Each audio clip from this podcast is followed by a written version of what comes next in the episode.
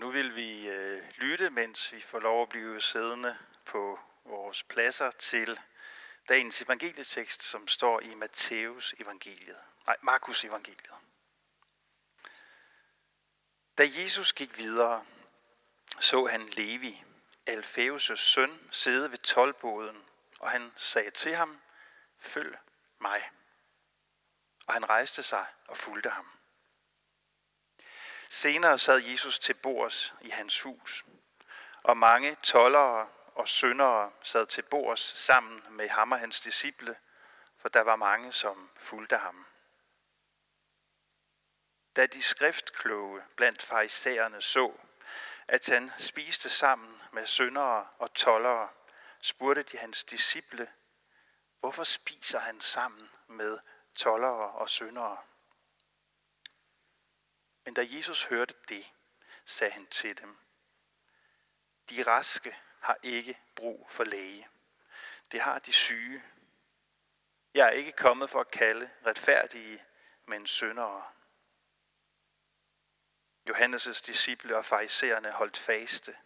Der kom der nogle til ham og spurgte, hvorfor faster Johannes' disciple og farisæernes disciple, men dine disciple faster ikke? Jesus svarede dem, kan brudesvendene faste, mens brudgommen er sammen med dem. Så længe de har brudgommen hos sig, kan de ikke faste. Men der kommer dage, da brudgommen er taget fra dem, og den dag skal de faste. Ingen sætter en lap af ukrympet stof på en gammel kappe, for så river den nye lap det gamle i stykker, og hullet bliver værre og ingen fylder ung vin på gamle lædersække, for så sprænger vinen sækkene, og både vin og sække ødelægges. Nej, ung vin på nye sække. Lad os bede. Gud Gud, vi beder om, at du vil sige det til os, som vi ikke kan sige os selv, men som vi har brug for at høre. Amen. Jeg tror aldrig, jeg vil glemme en samtale, jeg havde med en, en lidt ældre dame. Hun var ikke til øh, small talk. Den type var hun ikke. Så hun gik øh, direkte til et spørgsmål, som var meget, meget presserende for hende. Det lød sådan her. Tror du, at Gud kan elske sådan en som mig?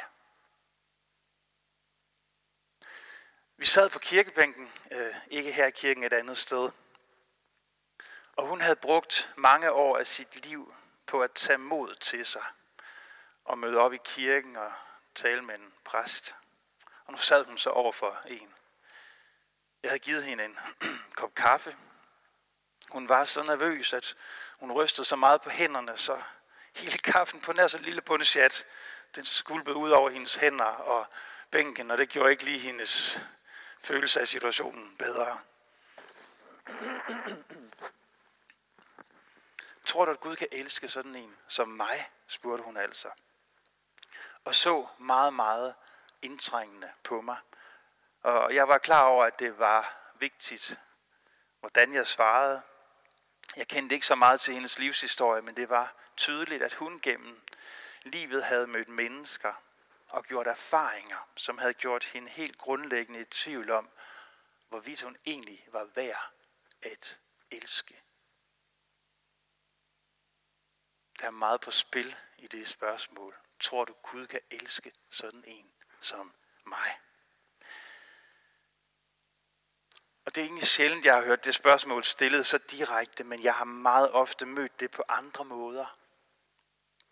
Den der fornemmelse af, uværdighed, som kan snige sig ind i et menneskes liv, hvad enten vi er unge eller ældre. En fornemmelse af, at man på en eller anden måde har diskvalificeret sig, eller er blevet diskvalificeret af andre, så man ikke kan forvente at blive elsket eller modtaget af Gud eller af mennesker. En fornemmelse, der kan snige sig ind i vores liv af, at vi ikke hører til i det gode selskab, at det er klart nok, at de andre ikke kan lide os. At det er klart nok, at vi ikke får de rigtige invitationer til de rigtige fester. Eller at vi ikke får den popularitet, vi havde drømt om. Mange af vores tids mest intense og nogle gange lidt skingre debatter for tiden, har måske også dybest set at gøre med den her problemstilling. At vi har en fornemmelse af vores egen uværdighed, eller regner andre for uværdige. Sexisme, overgreb, udnyttelse af andre mennesker, eller folkegrupper, eller den brutale mobning i skolen, eller på sociale medier, har vel på en eller anden måde sin dybeste grund i, at vi ikke har en fornemmelse for hinandens værdighed.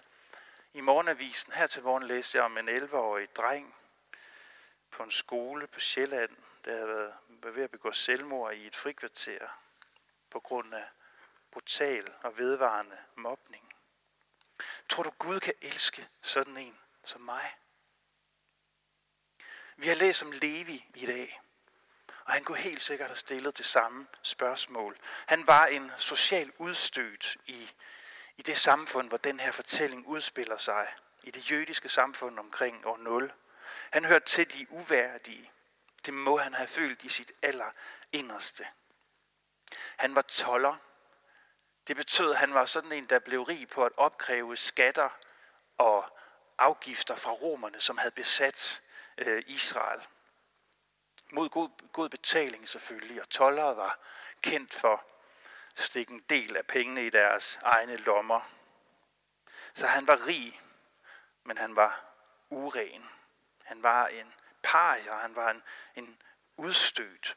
For det jødiske samfund her på den her tid, der var man meget, meget optaget af at holde det urene og det rene adskilt fra hinanden. Man skulle gerne være ren for at kunne have med Gud at gøre.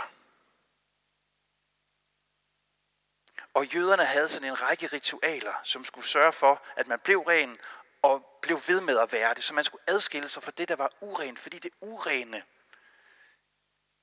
ville smitte det rene. Og så ville det hele være ødelagt.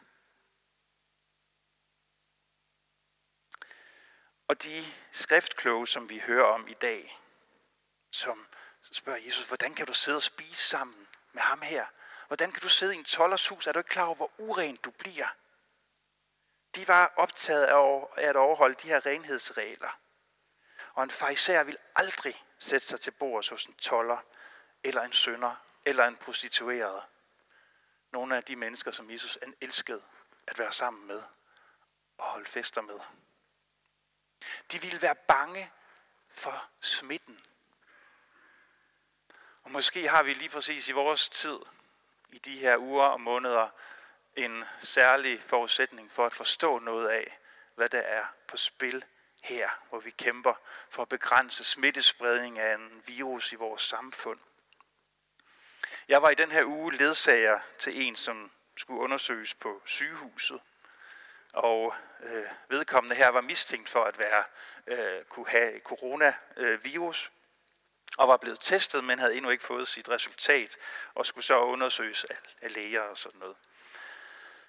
Jeg var som sagt med som ledsager og var vidne til den her undersøgelse, som foregik i de der hvide telte op foran sygehus syd, som I sikkert har set op på Hobrovej her i byen. Og øh, hver gang der så kom en læge eller en sygeplejerske hen og skulle lave noget med den her undersøgelse, så blev de jo øh, iklædt øh, fra top til tå beskyttelsesdragter og masker og visirer.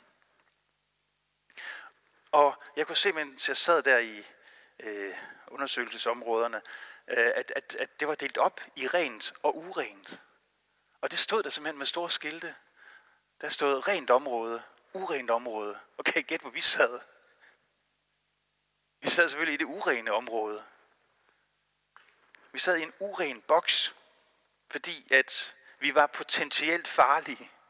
Og de dem, der var der, skulle naturligt nok selvfølgelig jo beskytte sig mod smitte, øh, der eventuelt kunne være, som så ikke var der. Men det stod overalt i det der system. Rene beskyttelsestrakter, øh, urene. Øh, rene kuglepinde, urene kuglepinde. Og Jeg, jeg havde lige læst den her fortælling om Levi, før jeg skulle derop på sygehuset. Og jeg tænkte, at sådan her måtte Levis liv på en eller anden måde have været. Og han havde været i den urene boks. Og kvinden, den ældre dame, jeg havde talt med, tror du Gud kan elske sådan en som mig? Også helt sikkert haft en oplevelse af, at hun befandt sig i den urene boks. Det var så mærkeligt, da vi sad der på sygehuset, og nogle af jer er måske meget vant til det, og det er hverdag for jer, det var det ikke for mig. Det var faktisk første gang, jeg skulle have mundbind på, da vi sad der. Øh, at vi kunne kun se lægernes og sygeplejerskernes øjne, og endda gennem de der øh, visir. Alt andet var dækket til. Og jeg var der kun kort tid, og det var ikke engang mig, der skulle undersøges. Men man kunne næsten føle sig helt beskidt af det. Og så læste jeg øh, om en øh, intensiv sygeplejerske, der havde passet nogle af de først ramte og hårdest ramte øh, covid-19-patienter. Hun fortalte egentlig en, en rørende historie om en øh, patient, der havde ligget der på øh, sin isolationsstue i, igennem adskillige dage, og det eneste, hun havde set, det var øh, figurer, der var kommet ind iklædt øh, masker fra top til tå og beskyttelsesudstyr fra top til tå. Og så havde hun spurgt hende her sygeplejersken, da hun gik ud af stuen og skulle til at øh, tage sit beskyttelsestøj af, inden hun kom ind på det rene område igen. Så havde hun spurgt hende, må jeg ikke godt have lov til lige at se dig, når du har taget dit tøj af? Kunne, kunne du dreje dig, så jeg lige kan se dit ansigt? Og jeg synes, det var sådan en, wow, hun havde ligget derinde i måske to uger, havde ikke set et menneskeligt ansigt. Kan du dreje dig, så jeg lige kan se dit ansigt? Og det har selvfølgelig også gjort et stort indtryk på, på sygeplejersken her. Hun havde brug for at se mennesket bag alle de her sikkerhedsforanstaltninger. Og måske er det sådan, måske er det sådan, at det er, når vi føler os allermest urene, eller udsatte, eller diskvalificerede, eller usikre, eller oversete, eller forkerte, eller syge, eller bare godt og grundigt forvirrede, eller når vi føler, at vi ikke hører til nogen steder her i verden. Måske er det sådan, at det er der, vi allermest har brug for at se et menneskeligt ansigt. Et menneske, som tør være sammen med os ansigt til ansigt, midt i vores kaos, midt i vores følelse af uværdighed. Et menneske, som ikke er bange for at dele vores smerte. Vi har en øh, rejsebog derhjemme, og lige nu så er det jo mest rejsebøger, man kan øh, glæde sig over. Den hedder øh, sådan, På egen hånd. Hvor idealet jo er, at man skal klare sig selv på egen hånd i det land, som bogen introducerer. I menneskelivet, der kan vi ikke leve på egen hånd. Vi kan ikke klare livet selv. Det er derfor Gud blev menneske, for vi at vide i dag. I den her vidunderlige fortælling, som vi har fået lov at dele med hinanden. Jeg er ikke kommet for at kalde retfærdige, men syndere, siger Jesus, da han får kritik for at slå sig ned og spise sammen med tolleren, synderen Levi. I det her hus, hvor der måtte have været sådan et stort, urent område skilt i farisæernes øjne, der satte Jesus sig til bords. Jeg er ikke kommet for at kalde retfærdige, men syndere. Med de ord siger Jesus, at han ønsker at have bordfællesskab og livsfællesskab med alle mennesker, uanset hvem de er. Jesus river skiltene og adskillelserne væk. Han opsøger lige frem smittefaren. For Jesus bliver ikke besmittet af vores urenhed. Han helbreder den med sin egen renhed. For Jesus er der ikke rene og urene mennesker. I kristendommen er vi alle lige. Vi er alle værdige. Vi har alle brug for Guds tilgivelse, for Guds lægedom. Og Levi her, han repræsenterer ikke bare en toller for, i Romeriet for 2000 år siden. Han repræsenterer os, os alle sammen. Alle os, der ved, hvad det vil sige at kunne føle os uværdige. Alle os, der ved, hvad det vil sige at have brug for nye begyndelser i vores liv. Jesus tager ikke værnemidler og vi siger på, når han møder os. Og nu, hvor jeg sammen med nogle af jer skal i gang med et konfirmandforløb, så kunne jeg ønske mig, at om ikke andet, at I tager det med jer fra det kommende års konfirmandundervisning, at ingenting kan diskvalificere os fra at modtage Guds kærlighed. Ingenting kan diskvalificere os fra at være modtagere af Guds kærlighed. Og når den her, når vi gør den her erfaring, når det siver ind i os, så må der vokse et nyt liv frem, som må sprænge alle de der gamle kategorier om, hvem der er inde og ude. En ny vin, som ikke kan holdes fast i bestemte kategorier om, hvem der er bedst, og hvem der er værst, og hvem der er ren, og hvem der er uren. Vi får alle sammen lov til at have måltidsfællesskab sammen med hinanden og med Jesus ved nadvaren om lidt. Vi får lov til at knæle alle sammen lige, lige værdige, lige velkomne hos Gud. Vi besmitter ikke det hellige. Han, som er hellig, helbreder os. Med sin død på korset, der tog han alt det urene, alt smerten, alt ondskaben, al lidelsen, alt det vi bærer på og skammer os over. Han står ved det, bærer det på sin egen krop og dør med det. Men vi kender ham også som den opstandende. Ham, som døden ikke kunne få bugt med. Ham, som stadig lever og kalder på os og siger, kom og følg mig. Følg mig ind i et liv, hvor du ikke skal være den uværdige, eller den mislykkede, eller hvad vi nu kan finde på at kalde os selv eller hinanden. Ind i et liv, hvor vi må kaldes at være Guds elskede børn. Når det siver ind i os, at ingenting kan diskvalificere os fra Guds kærlighed, at vi ikke behøver at leve og klare tilværelsen på egen hånd, så kan vi symbolsk naturligvis leve uden visir og masker. Også i den her tid. Så kan vi, så skal vi møde hinanden åbent og værdigt. Så skal vi våge at vise vores ansigt til hinanden i tro og tillid. Tag vare på hinanden. Tag kampen op der, hvor mennesker nedværdiges og udskammes. Tror du, at Gud kan elske sådan en som mig, spurgte den ældre kvinde mig altså om, mens hendes kaffekop blev mere og mere tom.